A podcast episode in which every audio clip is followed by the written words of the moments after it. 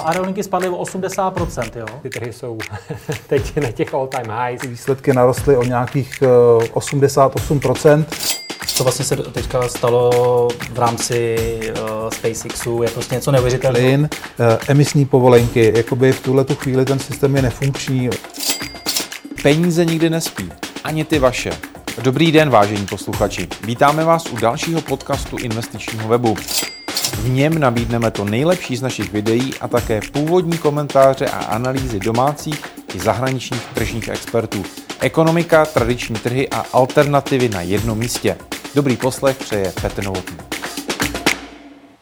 Vítejte v investičním roce 2022. Jaký býčí nebo naopak medvědí scénář může nabídnout? S čím se bude muset vypořádat světová ekonomika a jaké portfolio mít připravené na další, nejspíš volatilnější období První letošní investorský magazín vám nabídne pohled dvou zkušených investičních profesionálů. Užijte si ho.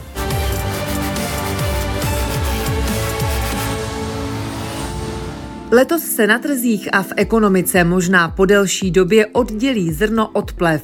Co bude ovlivňovat náladu na trzích a v jakých vodách hledat zajímavé investiční příležitosti? Už víc než půl roku shortujeme uh, americký poměrně známý ETF fond eh, ARK Innovation, který je nabitý jednou ztrátovou společností předraženou vedle druhé. Vaše investice, váš život, vaše budoucnost. Sledujete investorský magazín s Petrem Novotným.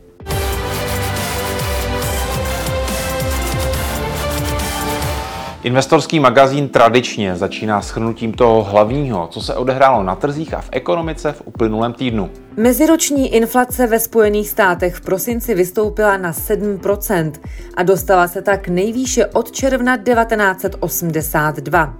Nejvíce k růstu cen přispěly dražší bydlení a ojeté automobily. Šéf americké centrální banky Jerome Powell navíc před bankovním výborem Senátu prohlásil, že zpomalování růstu cen lze očekávat nejdříve od poloviny roku. Světová banka v nové prognóze předpověděla, že růst globální ekonomiky letos zpomalí na 4,1% z loňských 5,5%.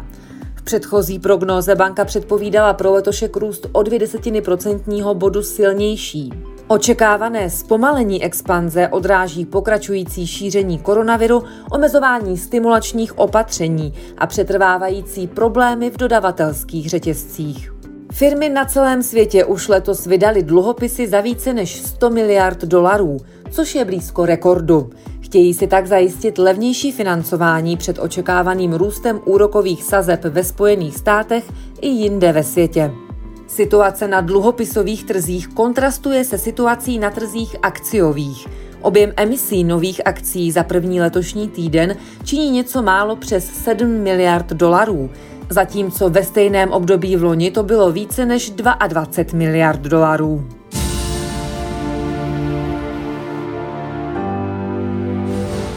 Minulý rok byl především k akciovým investorům mimořádně štědrý. Vydrží rizikový apetit, jaké makroekonomické faktory budou ovlivňovat vývoj na trzích a z jakých komponent sestavit kvalitní investiční portfolio. O tom jsem si povídal se Štěpánem Pírkem, který řídí fond kvalifikovaných investorů Bohemian Empire. Toť otázka. Myslím, že všechno vychází z ekonomiky a samozřejmě změnové, změnové, změnové politiky a fiskální, globální. A tam uh, si myslím, že bude pokračovat to, co už čeho jsme svědky teď třeba v lednu nebo ke konci loňského roku, to znamená první zásadní faktor inflace. Inflace uh, bude vysoká, to si myslím, že asi není žádné tajemství. Nicméně zdá se, že bude vrcholit někdy třeba v prvním pololetí a pak by mohla klesat, ale ne ceny, ale tempo inflace. To znamená, že třeba v druhém pololetí nebo v tom dalším roce by už ta inflace mohla eh, slávnout, ale podle mého názoru stejně zůstane eh, delší dobu, to znamená i třeba několik let na vyšších úrovních z několika důvodů. Jednak si myslím, že to nesouvisí jenom s covidem, ale i s tím, že eh, jak bych to řekl lidově, že levní Aziaté už jsou minulost, kteří na nás 20 let pracovali, že tam ty mzdy se dotáhly na vyspělejší svět, takže to už na to spolehat nemůžeme a naopak se z nich stali, stali spotřebitelé, takže soupeří s námi o ty iPhony a, a další energie. A, takže to je věc, věc, která podle mě může trvat i delší dobu. A samozřejmě energetická politika EU, tak to je kapitola sama pro sebe, ta nám asi taky nepřispěje ke snížení inflace, takže to je faktor taky dlouhodobý. Myslím si, že i mzdová inflace může přijít, protože to není jenom český fenomén, ale vidíme to ve Spojených státech, jinde v Evropě, a i třeba v Číně, že lidé nějakým způsobem eh, chtějí méně pracovat, než za mého mládí bylo zvykem. Takže eh, a ono se není čemu divit, když se člověk podívá na, na dlouhodobé statistiky třeba mest reálně přepočtených, očištěných o inflaci, tak ty dlouhé řady jsou třeba ve Spojených státech, tak tam od 80. let, 40 let, tam zda je stejná. Jo, nominálně samozřejmě roste, ale o to samé je dražší zboží v obchodech. Takže reálně si zaměstnanec ve Spojených státech 40 let přijde skoro úplně na tu samou mzdu hodinovou a e, není se čemu divit, když za tu dobu se řada podnikatelů stala e, milionáři a miliardáři, takže se to lidem třeba přestá nelíbit a myslím si, že ta doba přichází. Takže to jsou různé faktory, které si myslím, že když možná odezní covid, tak e, že ta inflace se nevrátí úplně jako na, na ty úrovně 1-2%. Další faktor, měnová politika, eh, tak to, co se tady děje eh, v podání ČNB, tak si myslím, že další centrální banky asi ne v té míře, ale budou následovat. Vidíme, že FED už eh, se dá čekat, že budou 3-4 zvýšení v letošním roce. Už teďka v trhu je zaprajsováno nějakých 1,4 americká sazba na konci roku a to je zatím nějaký stav z ledna. Takže budou se zvyšovat úroky, eh, konec kvantitativního uvolňování, takže taková poslední asi meka nesmyslných úroků je Evropa, kde při inflaci 5% jsou sazby minus půl, tak e, to mi přijde spíš jako zločin, který nevím, jak dlouho to ještě vydrží, ale e, pokud někdo dostane trošku zdravý rozum, podobně jako ty náznaky vidíme v té energetické politice, v Evropě, tak eh, musí ECB taky vhodit ručník do ringu dřív nebo později. A takže to zvyšování sazeb by mělo být zásadní faktor spolu s tou inflací. Když se koukneš na jednotlivé typy investic, tak uh, jak je vidíš třeba na konci roku? Akcie, dluhopisy, možná komodity a jiné, které sleduješ? Eh, vzhledem k těm dvěma faktorům, které jsem popsal, to znamená vyšší inflace a zřejmě rostoucí úrokové míry, tak eh, se dá říct, že některým eh, typům aktiv tady ta, to prostředí prospívá více, méně. Rozhodně neprospívá dluhopisům. Ty už v loňském roce se dají označit za nejhorší investici v globálu. Dluhopisové trhy v loňském roce poklesly o nějakých 5% v nominálním vyjádření. Takže když si ještě odečteme inflaci, tak eh, jsme o nějakých 10% dole. A myslím si, že dluhopisy bych do portfolia nějak zásadně nezařazoval v letošním roce, protože ty podmínky budou velice podobné a nečekal bych nějaké zázraky.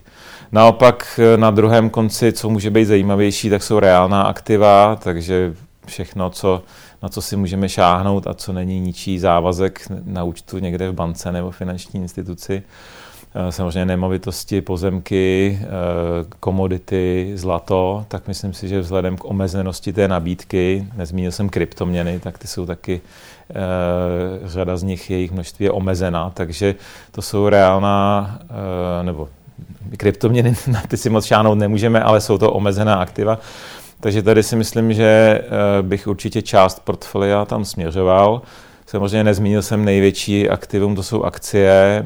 Myslím si, že tam bude vývoj velice selektivní a už eh, v druhém pololetí loňského roku a konec konců i teďka v lednu jsme svědky, jestli bych to mohl nazvat, oddělování zrna od plev, kdy eh, řada těch Eh, stabilních firm, ziskových, eh, drahých, tak zůstává eh, drahými a myslím si, že to může pokračovat i v letošním roce. To znamená, ty úspěšné globální korporace musíme v portfoliu mít. Na druhou stranu už se ty plevy ukazují, to jsou ty ztrátové firmy, které se prodávají za neskutečné násobky, poměr ceny k tržbám 10-15 10-15 násobek ceny vůči tržbám, ne zisku, tak to mně přijde u dlouhodobě neudržitelné, skoro až nesmyslné. A tam, kdo má nějakou expertízu a, a čas to sledovat, tak si myslím, že tam můžou být i zajímavé shorty, tady v těch, samozřejmě už je to trošku eh, v dnešním, v tomto čase, co se bavíme, tak už je to poměrně známé, známé téma, řada lidí už to dělá, ale myslím si, že ten potenciál směrem dolů není vyčerpán. Eh, řada těch firm může i přestat existovat a pořád na trhu i po tom poklesu, některé z nich klesly o 10, 20, 30, 40 i 50% tak stále se prodávají za nesmysly. Jo, takže tam si myslím, že je nějaký uh, prostor směrem dolů, ale ty dobré firmy, uh, myslím si, že si udrží hodnotu. Kdyby si měl zmínit nějakou dlouhou a krátkou akciovou pozici ve vašem fondu? Eh, my ty dlouhé pozice řešíme sázkou na eh, celé portfolio kvalitních akcí. Eh, možná to vyzní rozporuplně, jak jsem mluvil o aktivní správě, ale tu dlouhou pozici na vzestup řešíme z převážné části do indexu S&P 500, kde vzhledem k té kapitálové váženosti tohoto indexu ty nejlepší firmy, jako je Microsoft, Google, Apple a další ty, ty globální megakorporace, tak eh, tam hrajou naprosté gro toho výnosu a proto ten index eh, je tak zajímavý a překonává řadu, možná většinu jiných indexů. A tu aktivní zprávu a ty jednotlivé tituly vidíme v tom, že shortujeme některé konkrétní tituly nebo třeba i ETF fondy, které združují více těch akcí Vím, že posluchače často zajímají ty konkrétní tituly, tak ku příkladu už víc než půl roku shortujeme americký poměrně známý ETF fond ARK Innovation, který je nabitý jednou ztrátovou společností předraženou vedle druhé, takže to není zase tak úplně jako eh, obtížné toto zanalizovat a i po tom poklesu, který, eh, který byl v posledních měsících, tak si myslím, že ty akcie jsou stále ještě drahé a tu pozici zůstáváme. Teď tam dokonce vytipováváme jednotlivé další tituly podle základních eh, různých fundamentálních kritérií, doplněných potom o techniku. Jednoduše, pokud nějaká firma se prodává za mnoho násobek svých tržeb a je dlouhodobě ztrátová, a je v sestupném trendu, tak, eh, tak tam je velký potenciál, že s tou společností to třeba nedopadne úplně dobře.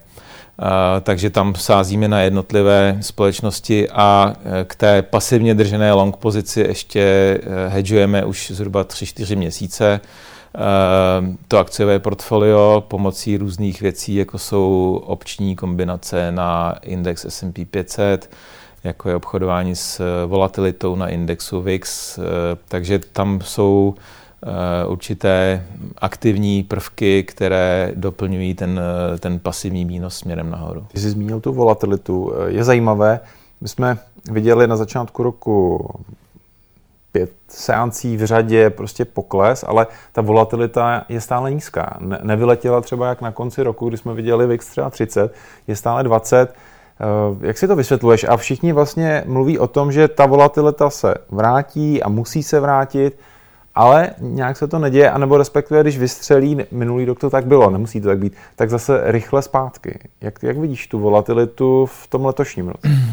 No v letošním roce eh, byl tam nějaký záchvěv dolů eh, ke konci minulého roku, výrazný, ale v letošním roce zase ty indexy startovaly na maximech, takže se nedá, na historických maximech, řada z nich, takže nedá se čekat. Eh, řekl bych, že i při, tomto, při této úrovni, že je akciový index na novém historickém maximu, tak si myslím, že ta volatilita by klidně mohla být i nižší a ten strach jako ještě nižší, ale to, co tady tvrdím, eh, že, že řada rizik, rostoucí sazby, konec QE, tak to samozřejmě nevím jenom já, ale ví eh, spousta lidí a právě proto ten VIX je podle mého názoru trošku výše, než by eh, při novém maximu indexu třeba S&P 500 měla být. takže VIX kolem 20, 22 je vyšší, kdyby, než kdyby ten strach nebyl z toho, že něco přijde a nikdo neví co, tak by ten VIX třeba byl na 15 historicky nebo na 16. Takže eh, ta volatilita si myslím, že je poměrně vysoká, proto ten hedging třeba je docela i drahý v dnešní době. Ale na druhou stranu to, co ty tvrdí, že, by, že v minulém roce vystřelil třeba na 27 až 30, tak byla větší panika, takže z tohohle pohledu ta panika, co teďka na těch trzích krátkodobě byla, tak e, nebyla nějak zásadně vysoká. Znamená to, že lidé jsou i přes řadu obav, e, tak prostě nejsou v nějakém e, módu panickém, mají takový podvědomý strach z něčeho, co je naprosto oprávněné, ale zatím nejsme v nějakém v nějaké fázi paniky v žádném případě. Jak budete hrát ten letošní rok ve vašem fondu? Jak to tam máš nastaveno? Eh, my sázíme, eh, ten fond, co spravuje, tak chce být eh, a má nastavenou investiční politiku jako takzvaný all-weather fund, to znamená, měl by fungovat v různých podmínkách za různého počasí na trzích a tomu je uspůsobená ta skladba aktiv a investičních strategií a to je víceméně hm, dost stabilní, to znamená, neměníme jako k prvnímu lednu nějak zásadně tu investiční politiku. Máme tam na prvním místě kvalitní akcie, které v současné době máme trošku podváženy na nějakých asi 35% portfolia. Máme tam výrazně nadváženy drahé kovy, na prvním místě zlato, tam máme asi za 15-16% dokonce zlata, což je extrém, jako v, mezi běžnými fondy máme tam nějaké stříbro. Takže to je výrazná položka. Nezmínil jsem eh, Managed Futures, což jsme konec konců spolu už párkrát tady na to téma hovořili. V Čechách nepříliš známá investice, tak to je aktivní zpráva eh, v komoditách, jak na vzestup, tak na pokles eh, pomocí nějakých počítačových algoritmů. Tam máme asi 27% portfolia, tak to jsou tři takové největší složky. A právě tu poslední, co jsem zmínil, aktivní zpráva, myslím si, že bude recept na letošní rok. Nechci říct, že ty eh, dobré časy jsou za námi, to bych asi přeháněl, ale ty snadné peníze se vydělávaly v uplynulých pár letech, když všechno šlo nahoru. Teď to, co se na tom trhu projevuje, tak eh, jak jsem zmínil heslo oddělování zrna od plev, tak víme, že kryptoměny začaly klesat, ty slabé akcie začaly klesat dluhopisy jdou dolů, takže není to už takové snadné prostředí, že cokoliv koupíte, tak eh, půjde nahoru a je potřeba rozložit portfolio a i začlenit nějaké aktivní prvky zprávy do toho rozhodování. Eh, samozřejmě pro někoho, kdo pravidelně investuje do nějakého pasivního ETF fondu, asi neudělá nic špatného, to je samozřejmě dobrá volba, ale když má někdo větší částku a chce ji teď dát do trhu, tak eh, slepě koupit indexový fond si myslím, že není pro letošní rok úplně to nejlepší. Eh, na prvním místě diverzifikace mezi aktiva, různá nejenom akcie, dluhopisy, ale i třeba komodity, zlato, kryptoměny výrazná diverzifikace a e, i prvky nějaké aktivní zprávy, e, pokud zařadí člověk, tak si myslím, že v letošním roce dopadne dobře.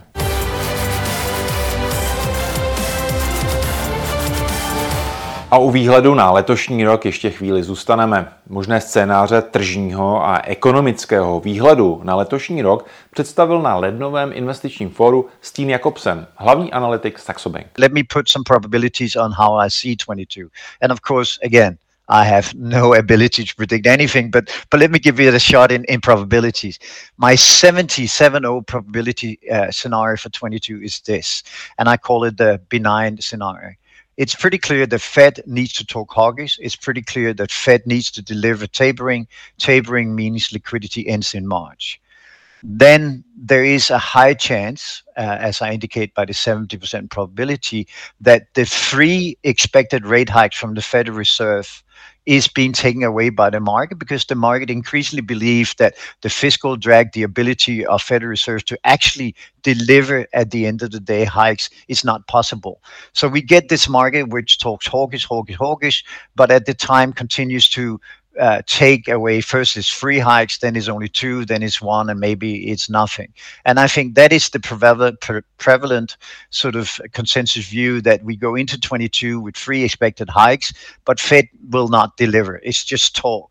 So that's and in that environment, I think we still start negatively because Fed will be more hawkish than the market expect because the Federal Reserve has been told by the White House you need to stop talking about the 8 million people being unemployed and focus on the 220 million people who are at work getting penalized from a high inflation that you will not fight neither rhetorically or practically. So they need to be seen to be doing something. You see that in the um, in the election ma- um, material being produced for the midterm election in the US. And, and maybe the investors should be aware of, of course, that 22 is a midterm election in the US, which means nothing fiscally can happen because everyone will be watching the, the enemy, so to speak, across the aisle and, and creating this fragmented uh, US political landscape. And then I have the 30% probability, which is the negative one. And, and oh, sorry for the record. So the 30, the benign environment gives you plus minus 10%, probably minus five, six, seven percent early parts. And then, you know, as the uh, the hikes are taken away from the market, we start to move up and we have a classic sort of good end to the year in 22. But the 30% probability, which is the more dangerous one, is the following. That means again, tapering is delivered in March. Fed starts to deliver hikes already in in uh, March or April, and they continue to hike interest rate until they've taken 100 basis points uh, on the upside and and making a move, moving the steering rate to 125, 150 basis point, meaning that 10-year U.S. trades at two and a half, three percent, and and we are really fighting what is the number one issue, inflation, and I think for inflation to be a real threat, it's not what we're seeing right now because the break-even rates and the forward curves is indicating that you know inflation may stay in 22, but it's going away. I have argued in this uh, interview with you that I think there is a higher probability through the re- uh, energy crisis that we get an elevated level, and and of course as COVID-19 closes down more and more economies, the supply chain issue will also remain a factor for a longer period. So the 30% comes with a 30% downside to make it easy. So 30% probability of a 30% downside. And that's based on the fact that resist the inflation side remains very resilient. And actually, we end with a, a terminal rate on inflation uh, at 4%, which is twice the long term expected uh, inflation rate that, uh, that the central banks are operating with right now, which is forcing the needle in terms of them having to fight it. And at the same time, in order to mitigate all of this, fiscal uh, support will come in in the later part of 22, because, of course, for politicians, it's unacceptable that that the, the voters, their, their potential uh, political power base is being eroded by high energy prices and through a, a cost of capital that is punitive, certainly for the European space. Chytrý investor nechodí jen v kravatě. Chytrý investor už dávno nesedí celý den v kanclu. A taky ví, že jsou důležitější věci než grafy a čísla. Chytrý investor má totiž Portu. Zhodnocujte své peníze chytře. Sportu. O vše se postaráme a vy si tak můžete v klidu užívat své výnosy. Portu. Lepší místo pro peníze. Investorský magazín se již blíží ke konci, ale jestli vám ty investiční a ekonomické výhledy nestačily, tak se ještě podívejte na naše facebookové stránky. Teď už je ale nejvyšší čas se podívat, co bude ovlivňovat vývoj na trzích v třetím lednovém týdnu.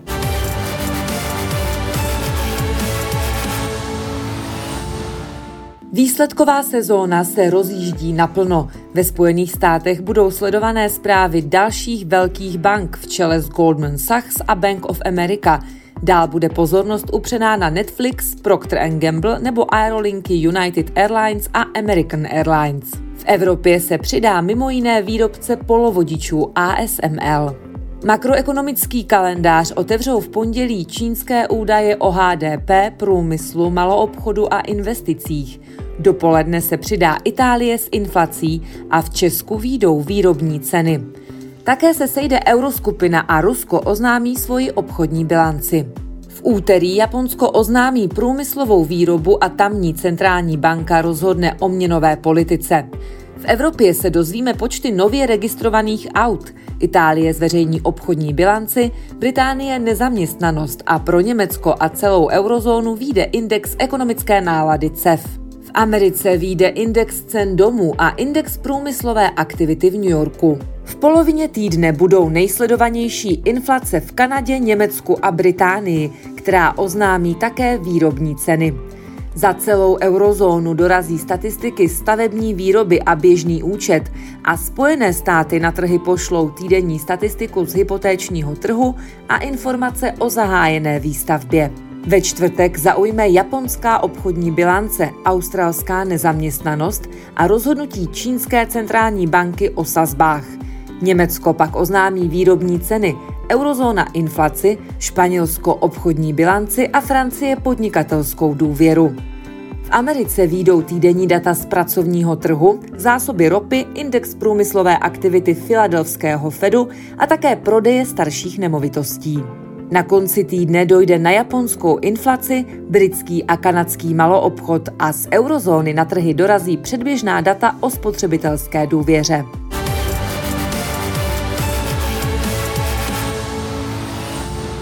A to je z pořadu, kde se potkávají velcí burzovní hráči s drobnými investory všechno.